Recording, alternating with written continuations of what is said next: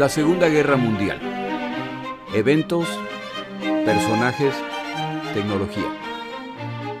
Le doy la bienvenida a nuestro episodio del día de hoy. Episodio 72.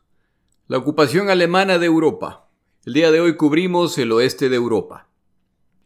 En el año 2020, el planeta padece de la pandemia del COVID-19, de la cual todavía no hemos salido.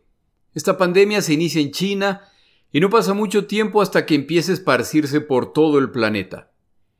Al iniciarse la pandemia no está claro qué causa la enfermedad, quiénes son los más vulnerables, cómo se transmite, pero sobre todo, qué medidas son necesarias para prevenir el contagio.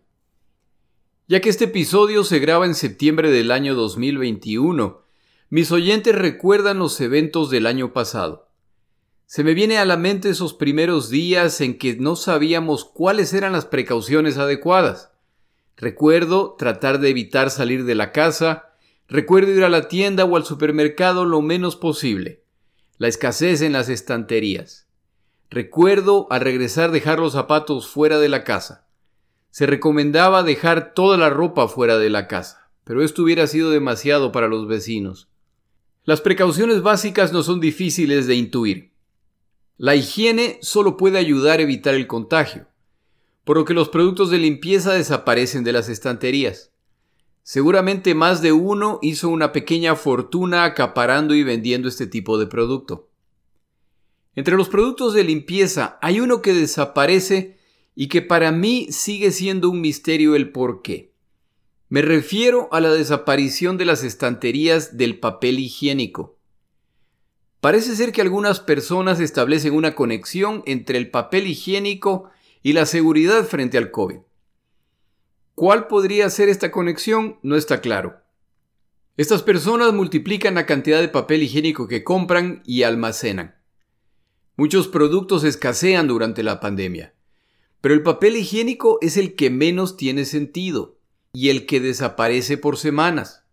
De paso, si alguno de mis oyentes fue uno de los que se involucró en esta práctica de acaparamiento, me encantaría si me envía un correo para hablar de esto en privado. Me da mucha curiosidad la lógica de esta idea y seré muy respetuoso con mis preguntas. Solo estoy tratando de entender.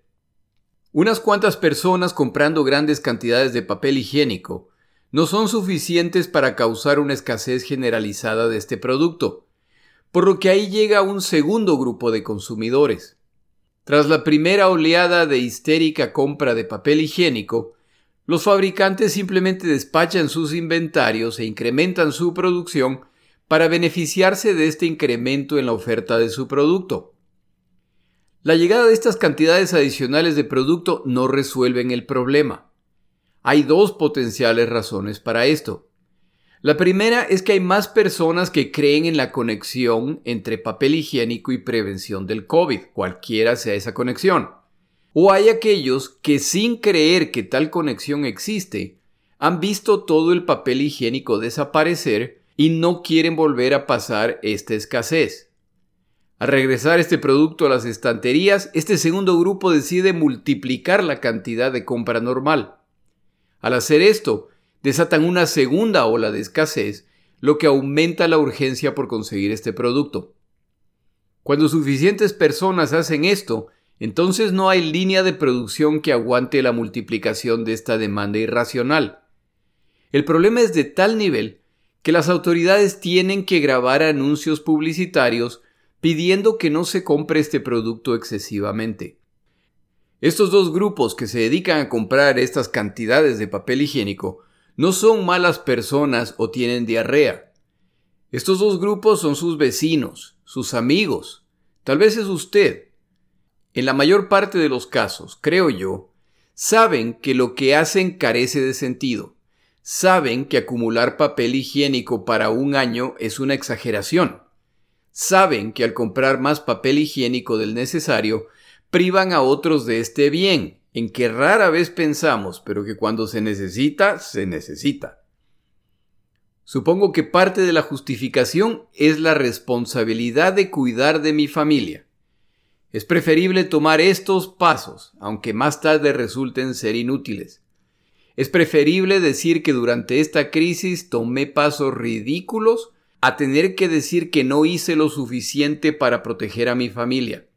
Si esto implica impactar a otros con mis decisiones, si esto resulta mostrar poca solidaridad, ese es el precio a pagar. Yo cuido a mi familia. El resto, como dicen por ahí, que se busquen la vida. Mientras mayor la ansiedad resultante de esta pandemia, mayor la necesidad de tomar acciones para defenderme a mí y a mi familia. Tras algunas semanas en que las estanterías con productos de papel estuvieron vacías, un día fui al supermercado y finalmente en las estanterías había papel higiénico, incluyendo los paquetes grandes que solemos comprar en mi casa.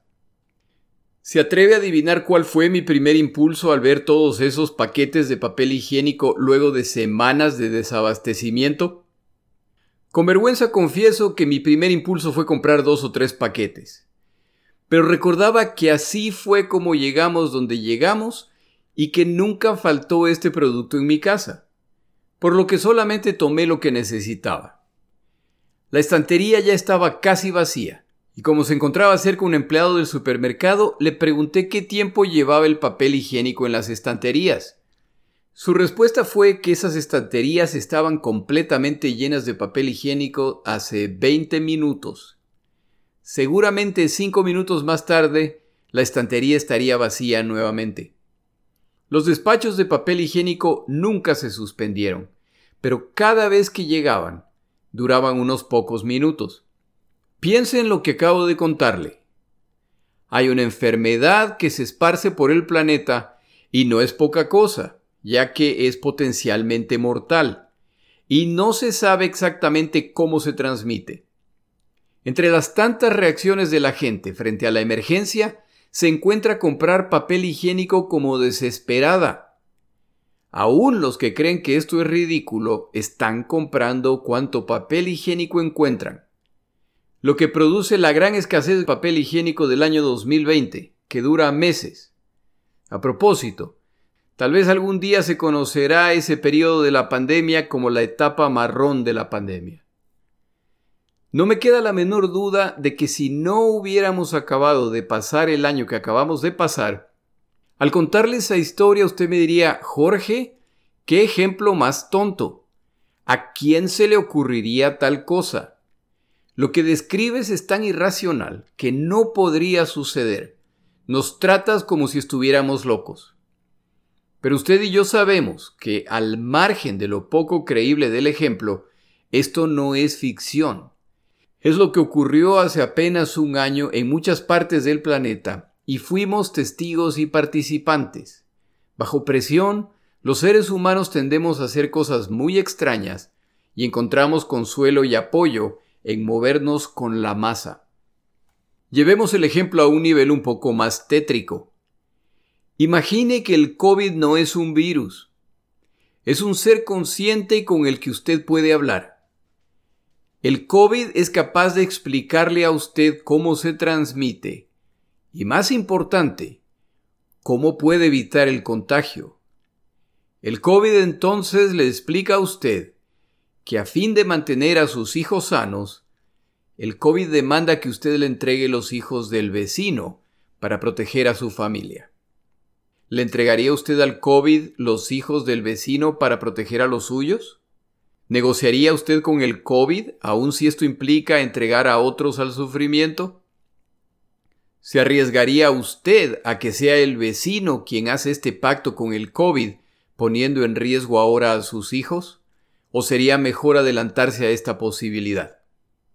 Sin lugar a dudas, si esta pregunta nos la hacen en público, la mayor parte de nosotros responderíamos que no.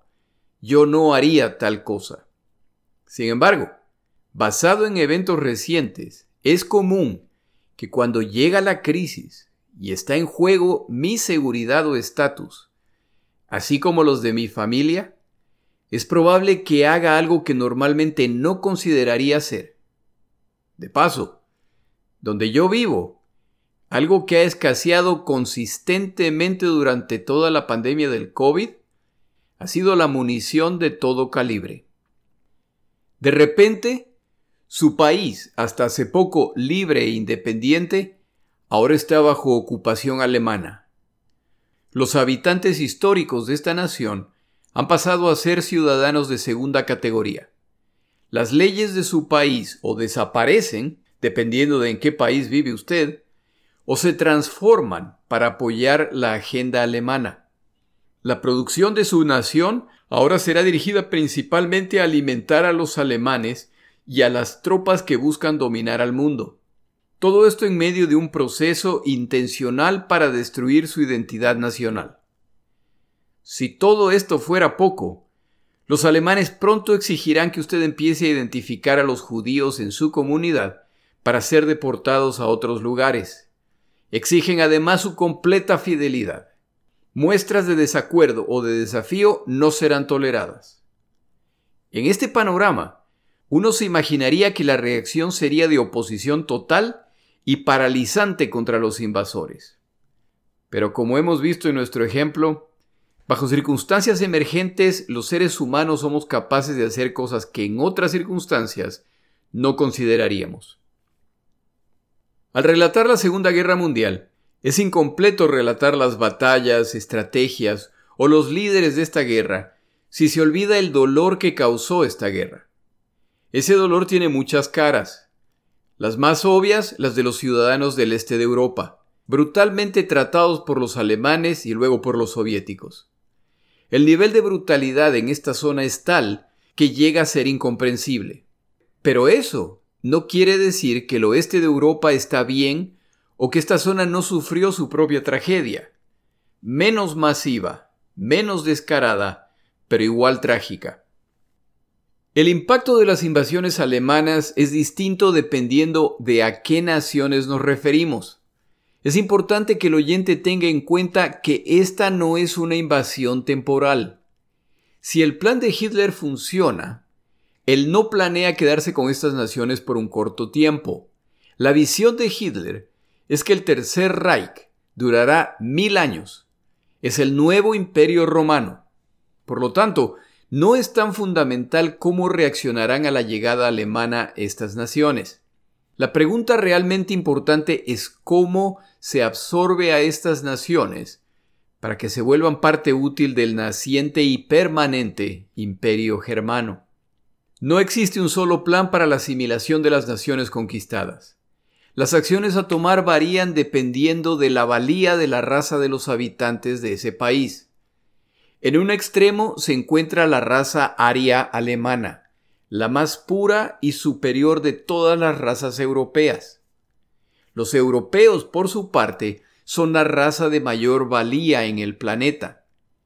En el otro extremo de esta escala de razas europeas se encuentra la raza eslava, representada por los europeos del este, principalmente polacos y soviéticos. Entre las razas más cercanas en pureza a los alemanes, de acuerdo a los criterios nazis, se encuentran los escandinavos, noruegos y daneses principalmente.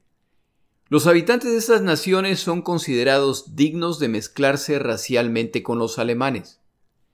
En la siguiente categoría caen los franceses, por ejemplo, los cuales tendrán el privilegio de ser una provincia alemana, aclarando que no son lo mismo, pero al menos merecen existir.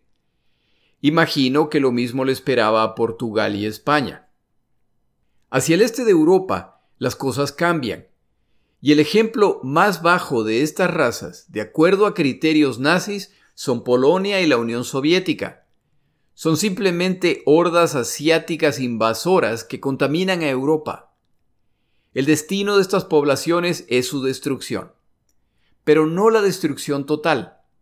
Es necesario dejar unos cuantos vivos, ya que esta zona de Europa y Asia está destinada a constituirse en el espacio vital del nuevo imperio germano.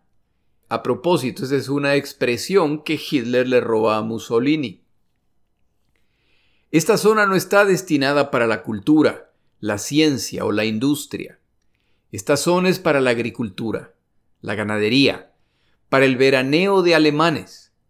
No hay, por lo tanto, la necesidad de universidades o instituciones culturales. Los habitantes de esta zona se multiplicarán simplemente para realizar las tareas que sus amos alemanes les asignen. Hitler decide que los judíos son una raza, por lo que los judíos de todas nacionalidades y razas serán enviados al este de Europa para sumarse a estas poblaciones. El caso de los judíos es también muy sencillo para los nazis. O son útiles o deben ser eliminados. Mejor aún, serán eliminados en el proceso de ser útiles a los alemanes al trabajar hasta el agotamiento. Esto, por supuesto, no se puede decir públicamente. Como las realidades que enfrentan las naciones europeas serán muy distintas, he dividido este tema en dos partes. La ocupación del oeste de Europa y la ocupación del este de Europa. Le recomiendo el excelente libro de Paul Ronald llamado Life Under Nazi Occupation. Vida bajo la ocupación nazi. El día de hoy cubrimos la invasión de los países del oeste de Europa. La Segunda Guerra Mundial se inicia en Europa el 1 de septiembre de 1939 con el ataque a Polonia. Esta nación cae en alrededor de un mes. Británicos y franceses le declaran la guerra a Alemania en solidaridad con Polonia, pero no toman ninguna otra acción concreta. Se produce entonces una pausa de alrededor de ocho meses, que los británicos llaman la guerra farsante, the fake war y los alemanes Sitzkrieg, la guerra de los sentados. En abril de 1940, aproximadamente ocho meses más tarde, los alemanes ejecutan el plan que llevan meses preparando, la invasión del oeste de Europa. En menos de tres meses, la mayor parte de las naciones de Europa Occidental son invadidas y controladas por los alemanes. Las naciones invadidas son en orden de invasión Dinamarca y Noruega en la oleada inicial, Holanda, Bélgica y Luxemburgo en el segundo ataque y finalmente Francia, que como mis oyentes saben, solo fue ocupada parcialmente, al menos inicialmente. Relatamos cómo evoluciona esta ocupación en estas naciones. Dinamarca. Los alemanes lanzan una operación conjunta para desembarcar en Dinamarca y en Noruega el mismo día y las dos naciones reciben comunicaciones similares. Tropas alemanas desembarcan en Dinamarca a la vez que representantes alemanes entregan una comunicación al gobierno danés en que indican su preocupación de que los británicos y los franceses podrían atacar a Dinamarca en un intento por llegar a Alemania a través de su territorio. Tropas alemanas ya se encuentran en su territorio para defenderlos. Se espera su cooperación y no se tolerarán actos de resistencia. Parte del espectáculo preparado por Hitler incluye el sobrevuelo de bombarderos alemanes sobre Copenhague. Una gran cantidad de bombarderos simplemente sobrevuelan la ciudad sin prisa. En algún momento, no recuerdo dónde, escuché la grabación del evento. Es simplemente el sonido de aviones a la distancia y dura un par de minutos. Me imagino a la población danesa mirando hacia el cielo y viendo pasar probablemente centenas de bombarderos sobre su ciudad. El mensaje es claro, sobre todo considerando que hace pocos meses los alemanes destrozaron Varsovia en Polonia a través de bombardeos y ataques de artillería al negarse los polacos a capitular. Es solo cuestión de ordenar que estos aviones abran sus compuertas y Copenhague se convertirá en otra Varsovia. Solo unas pocas horas más tarde, Dinamarca capitula. De las naciones del oeste de Europa, en al menos un sentido, creo que quienes tuvieron la experiencia más traumática fueron los daneses. Imagínese que el día de hoy usted se va a dormir siendo ciudadano de una nación independiente, y para mañana al mediodía su país está bajo ocupación al capitular su gobierno frente a una fuerza invasora que ha desembarcado sorpresivamente. En el resto de los países del oeste de Europa, al menos se combate, y aunque en todos los casos la resistencia no dura mucho, al menos los ciudadanos de esos países tienen algo de tiempo para procesar el cambio que se viene. Este no es el caso de los daneses han capitulado prácticamente sin resistir. el escenario ideal en el que confiaban los alemanes. Si usted lo piensa, la mejor alternativa al invadir un país es intentar que los habitantes recuperen una sensación de normalidad en cuanto sea posible, que sientan que la situación es aceptable o al menos que es inapelable. Mientras más pronto se llegue a una cierta normalidad y aceptación de la ocupación, menor el número de tropas y el esfuerzo que ocupar ese país le tomará. Esto libera tropas y equipos para avanzar hacia el siguiente objetivo. Es por esto que es importante encontrar colaboradores entre los nacionales que estén dispuestos a ejercer el control de la nación en nombre de los alemanes. Esto le da una sensación de legitimidad a la ocupación. Los alemanes deberán ser pacientes.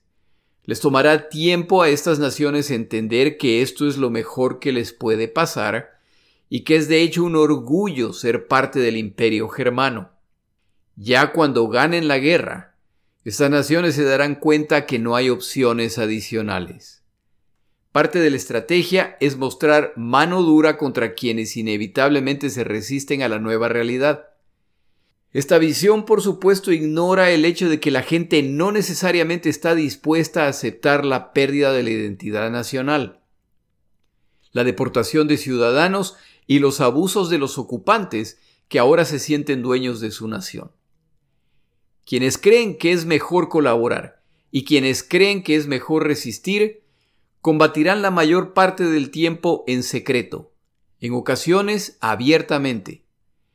El entusiasmo por ser parte de un grandioso imperio germano no lo comparte casi ninguna de las naciones invadidas. Los alemanes están muy contentos con la falta de resistencia presentada por los daneses, por lo que deciden premiarlos al concederles mayor libertad de la que otras naciones obtendrán en el futuro. Recuerde que la invasión de Dinamarca y Noruega es la primera operación alemana en el oeste de Europa. La reacción danesa les da la oportunidad de mostrar lo que les espera a quienes los reciban con los brazos abiertos. Esto, sumado a que ven a los daneses como una raza muy cercana a la suya, facilita las cosas.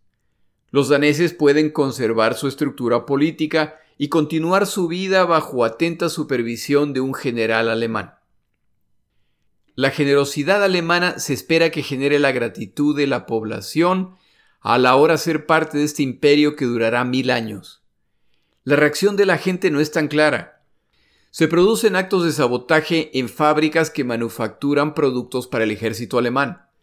Se encuentran panfletos que hablan de la necesidad de terminar esta ocupación alemana, que invitan a la resistencia civil. Los alemanes intentan trabajar con las autoridades danesas para que capturen a estos criminales o que se haga más para identificarlos. Pero poco a poco se va dañando la relación al considerar los alemanes que las autoridades danesas no cooperan lo suficiente. De hecho, sospechan que el apoyo de las autoridades a la resistencia no es solamente moral, pero no pueden probar que los apoyan materialmente. La relación se daña seriamente cuando llega el momento en que los alemanes exigen a los daneses que entreguen a los judíos para ser deportados, algo que la población no parece estar dispuesta a hacer.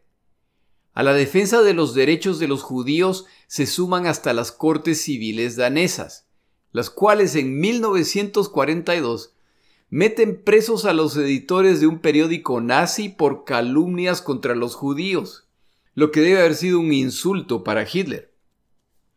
La excesiva independencia que los alemanes han dado a los daneses trae inconvenientes de parte de estos ingratos, que no aprecian el hecho de que ya son parte de este glorioso imperio. Probablemente habrá que reevaluar este acuerdo. Tomamos una pausa en nuestro episodio.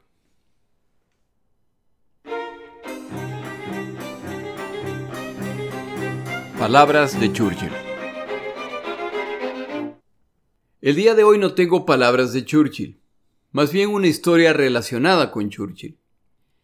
Si usted vio la película La hora más oscura, que es una dramatización de los primeros días de Winston Churchill como primer ministro británico durante la Segunda Guerra Mundial, probablemente recuerda la siguiente escena. Si no ha visto la película, se la recomiendo, es muy interesante. En los primeros días como primer ministro, Churchill es perseguido por reporteros y camarógrafos que quieren saber cómo va la guerra. En una escena, Churchill, que ingresaba a un edificio, de repente se da la vuelta y hace el gesto de la B, V para los españoles. Los fotógrafos quedan estupefactos por el gesto.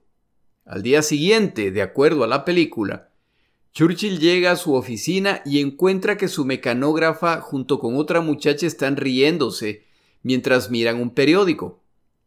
Churchill se da cuenta de que están viendo una foto de él y les pregunta de qué se ríen. La mecanógrafa le muestra la foto a Churchill, haciendo la señal de la victoria. La mecanógrafa le muestra la foto en que Churchill hace la señal de la victoria al ingresar al edificio. La mecanógrafa le explica a Churchill que la señal de la B, V para los españoles, hecha con la mano tiene dos significados distintos. Esta señal con la palma apuntando hacia el frente significa victoria. En Gran Bretaña, esta misma señal con la palma apuntando hacia atrás, hacia la persona haciendo el gesto, tiene un significado completamente distinto al ser uno de los insultos más ofensivos para un británico. En español tenemos insultos similares y se me vienen a la mente varias versiones de acuerdo a la nacionalidad. Es el insulto por excelencia cuando la diplomacia ha fallado y es hora de empezar el blitzkrieg. En la película, Churchill se ríe de buena gana al descubrir la señal que ha hecho sin saberlo. Quién sabe si así es como esto ocurrió, pero hay otros autores que confirman este descubrimiento de Churchill respecto a esta señal de significado distinto de acuerdo a la dirección de la palma.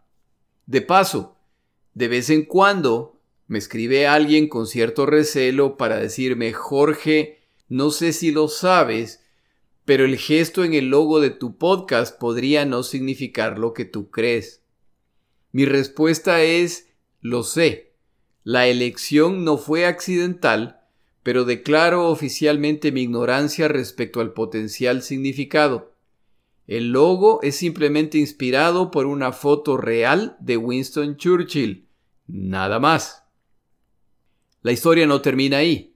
Si usted busca fotos de Churchill, verá que la mayor parte de sus fotos hace el gesto con la palma hacia adelante, pero hay algunas en la que la palma apunta hacia atrás. Churchill era demasiado inteligente y demasiado preocupado por los modales como para olvidar el significado del gesto que hace. Es mi teoría que en ocasiones particulares, sobre todo cuando se refería directamente a Hitler, Terminaba su declaración o discurso con la equivocada señal de la victoria, lo que le permitía enviar un sutil mensaje a Hitler, sin ser acusado de ser un patán. Esto lo hacía para deleite del pueblo presente. Es solo una teoría mía, pero me gusta mucho. Esta historia no termina ahí, pero la segunda parte la comparto en el siguiente episodio.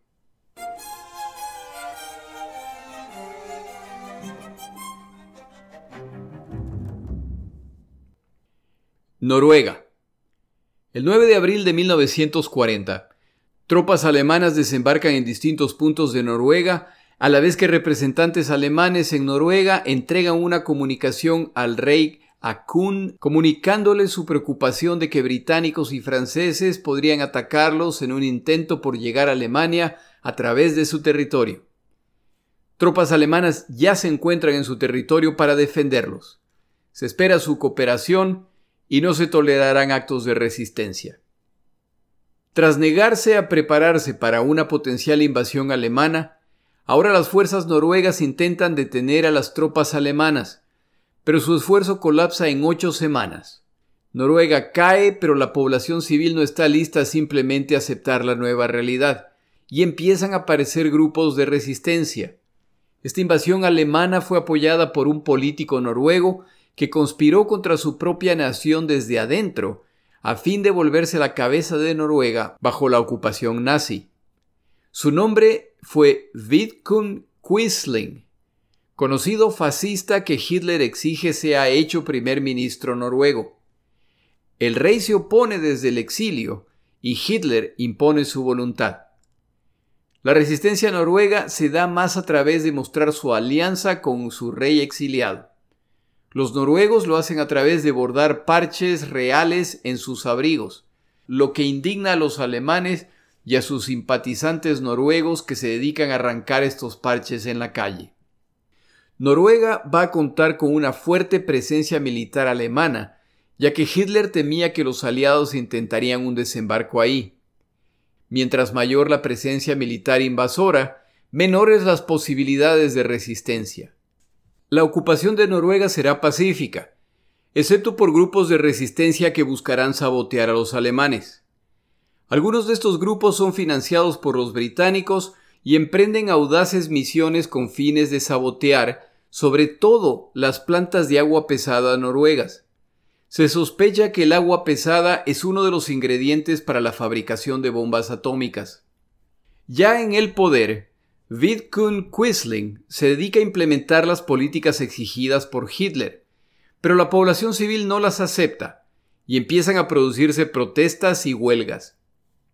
En cierto momento, el señor Quisling decide crear una organización juvenil que busca imitar a las juventudes hitlerianas. Este plan resulta en la oposición directa de la Iglesia y de los profesores.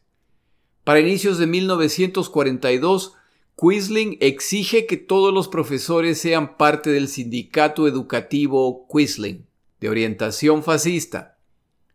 Los profesores, en vez de aceptarlo, se van a la huelga. La gran mayoría de maestros firman una declaración oponiéndose a ser forzados a ser miembros de una asociación política. Sin profesores, las clases se suspenden. Pero tras un mes de paro, la presión de los padres cuyos hijos no tenían tablets, celulares y computadoras exigen que se reinicien las clases. Esto da la pauta a Quisling que es hora de mostrar mano dura. Alrededor de mil profesores son encarcelados. Pasan dos meses más y como no termina el paro, entonces algunos de los prisioneros son enviados a campos de concentración. Quisling no está solo. Los alemanes veían a los noruegos como muy cercanos racialmente, por lo que jugarán un papel privilegiado en el nuevo orden europeo. Esto atrajo la atención de parte de la población noruega. Y como estos son los años en que los alemanes avanzan imparables por Europa y sus colegas japoneses en el Pacífico, se muestran dispuestos a escuchar lo que los alemanes proponen. Después de todo, parece inevitable. Algunos de los convencidos crean la unidad especial Lola, la cual tenía la tarea de infiltrar a la resistencia noruega para delatarlos ante la Gestapo. Logran infiltrarse y los inocentes noruegos que creían que todos los noruegos estaban en contra de esta invasión se encuentran de repente en celdas para ser interrogados y torturados a fin de encontrar conspiradores adicionales. Al final de la guerra, algunos de estos colaboracionistas de la unidad Lola serán ejecutados por sus acciones durante la ocupación. Su líder también es ejecutado al finalizar la guerra, pero no antes de recibir en 1944 la Cruz de Hierro de segunda clase por sus servicios a Alemania. Algo que seguramente para ese momento ya no le hizo ninguna gracia. El apellido del señor Quisling se ha ganado un espacio en los diccionarios de varias lenguas como un sinónimo de traidor. La invasión alemana motiva a distintos grupos a buscar formas de resistir a los invasores, los cuales cuentan con abrumadora superioridad militar. La resistencia noruega crecerá alrededor de 40.000 miembros, mientras decenas de miles colaboran repartiendo panfletos que hablan del avance de la guerra o esparcir las noticias transmitidas por la BBC de Londres. Estos dos actos son penalizados con prisión y a medida que avanza la guerra la penalización se transforma en pena de muerte. Aún en un país con relativamente poca violencia como Noruega, entre las prohibiciones se encuentran la de mantener un diario personal. La razón es sencilla. Estos muchas veces permiten a la población expresar libremente el odio y desprecio por los alemanes. Si uno de estos libritos caía en manos de la Gestapo, él o la autora podrían meterse en serios problemas. Los noruegos empiezan una práctica al utilizar el transporte público. Al subir al bus o al tren, si había un asiento disponible al lado de uno o más soldados alemanes, el asiento no lo tomaba nadie. Podrían haber diez personas de pie, pero el asiento al lado del alemán no era tomado. Nadie ha hecho nada, nadie ha dicho nada, pero él o los soldados alemanes acaban de recibir un claro mensaje en que todos los pasajeros se han confabulado. Quisling y su gobierno también para esto tienen una solución. El transporte público ahora tiene carteles que anuncian que está prohibido el no ocupar un asiento en transporte público si hay uno disponible. En Noruega, como en el resto de los países ocupados del oeste de Europa, la resistencia e incluso la violencia contra la ocupación alemana se incrementa a medida que la guerra avanza y los alemanes se debilitan. Pero en 1940, cuando los alemanes avanzan imparables por Europa, la resistencia es simplemente mostrar su desacuerdo con la presencia alemana. Avanzamos ahora a la segunda parte de la invasión alemana del oeste de Europa. Esta ocurre aproximadamente un mes más tarde, en mayo de 1940. Luxemburgo. Casi casi una parada en la gasolinera en camino a Francia. La pequeña nación no tiene la menor opción de detener a las fuerzas alemanas que los invaden más que para enfrentarlos en camino hacia Francia y Bélgica. La gran duquesa Carlota, soberana de los luxemburgueses, logra abandonar el país y pone rumbo a Gran Bretaña. Esta acción, inicialmente criticada por los ciudadanos, a la larga es apoyada, ya que la salida de la gran duquesa resulta en que el gobierno legítimo ha abandonado el país. La población ve, por lo tanto, al gobierno impuesto por los alemanes como ilegítimo. Los alemanes ponen a cargo del país a Gustav Simon. El señor Simon, simpatizante nazi y de nacionalidad alemana, está rodeado de nazis, de la Gestapo o simplemente de simpatizantes nazis que están felices de imponer la ideología alemana. El modelo es similar al de las otras naciones. Buscan establecer una administración civil que da más la apariencia de legitimidad. Pero uno de los pasos iniciales de Simon es abolir el hablar francés en público, abolir el Parlamento. Ya no está autorizada la existencia de partidos políticos. El golpe final, el nombre del país ya no se necesita, son simplemente un pedazo de Alemania. Simon planea transformar Luxemburgo en un ejemplo de cómo se germaniza una nación. En sus propias palabras, Luxemburgo será más alemán que Alemania. Se dedica a cambiar leyes y deja muy claro que la ignorancia de la ley no es defensa, por lo que los tres periódicos que publica su administración son de gran tirada, ya que contienen los cambios a las leyes y las nuevas leyes que están creando. Entre las leyes emitidas se encuentra que es prohibido renunciar a un cargo público. Las reuniones de más de tres personas que no sean parientes están prohibidas. Comentarios en apoyo a la gran duquesa están prohibidos y los luxemburgueses deben dar muestras de que están activamente intentando aprender alemán.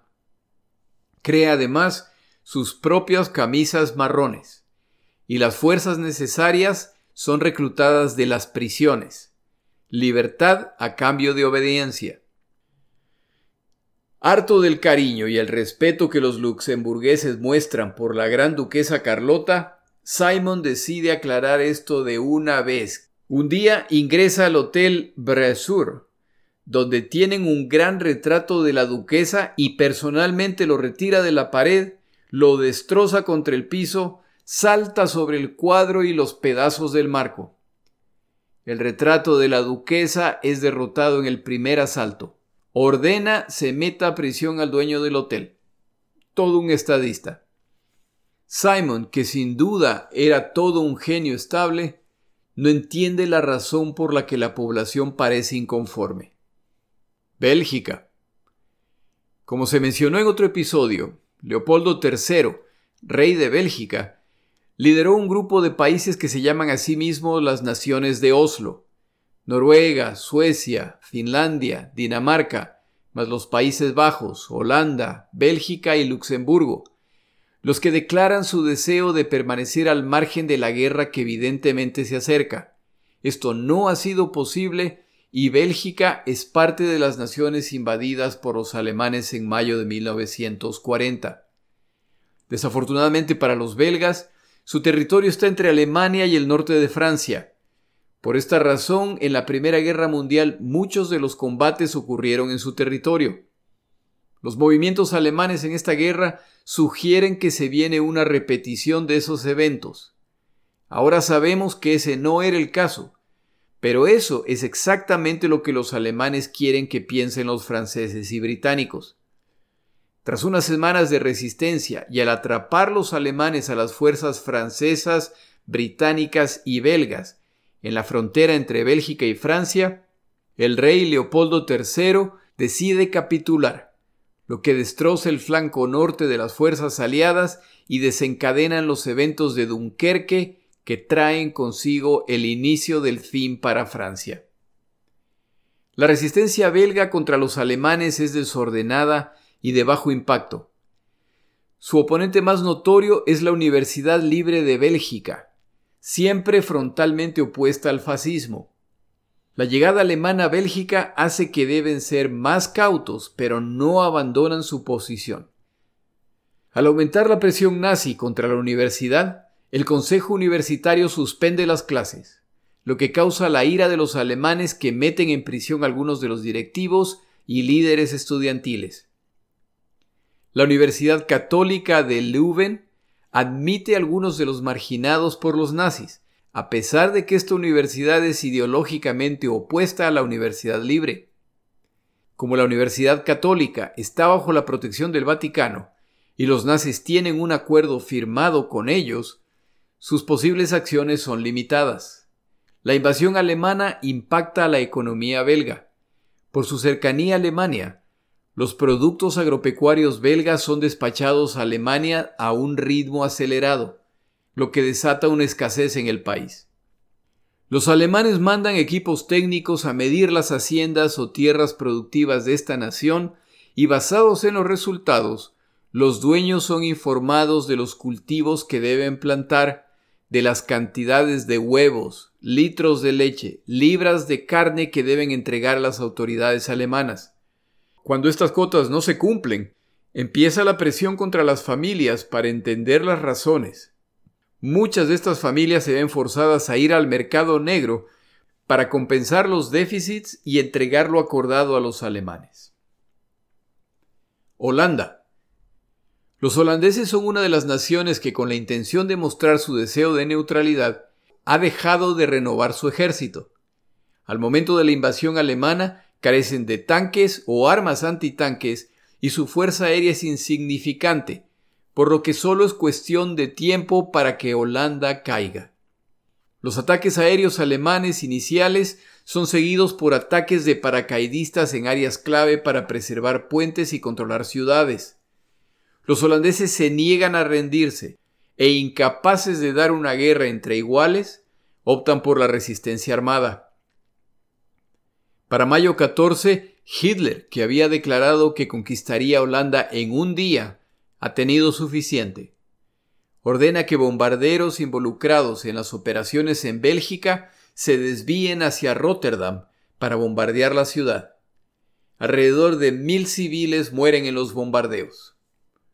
En mayo 15, al día siguiente, los holandeses se rinden con sus fuerzas armadas prácticamente intactas. En la Primera Guerra Mundial, los holandeses pudieron mantenerse neutrales. Esta vez, a pesar de sus públicas declaraciones de neutralidad, no ha sido posible. Ahora tienen que decidir cómo enfrentar esta nueva realidad. Los alemanes hacen su mejor esfuerzo por aparecer amistosos y respetuosos de la forma de vida holandesa. Los holandeses, como el resto de estas naciones, saben que este respeto e interés irá tan lejos como lo permitan los intereses alemanes. Desde el inicio hay grupos que dejan claro su limitado interés en colaborar, al negarse a sumarse a las organizaciones fascistas que se crean, organizaciones de abogados, granjeros, médicos. La Iglesia Reformista y la Iglesia Católica emiten claras instrucciones a sus congregaciones. Están autorizados a rechazar y negarse a cumplir leyes injustas que sean emitidas. En una muestra de flexibilidad, los alemanes no imponen sus propias autoridades. Lanzan una campaña para resaltar las bondades del régimen alemán y su plan para liberarse de los seres indeseables. Este grupo incluye judíos, gitanos, eslavos, testigos de Jehová, comunistas y homosexuales. El mensaje tiene más recepción que en otros países de esta zona. La membresía del partido nazi holandés, el NSB, crece, lo que a la larga le costará la vida a miles de personas. Imitando el estilo alemán, los gobernantes designados crean su versión de los camisas marrones. La fuerza de choque de Hitler. Su tarea es atacar a judíos y a otros indeseables. Otros grupos de holandeses crean fuerzas de choque para enfrentar a este grupo para evitar que impunemente ataquen a inocentes, lo que en más de una ocasión resultó en golpizas masivas en media calle. La resistencia principal ofrecida por los holandeses se evidencia en su apoyo a la familia real.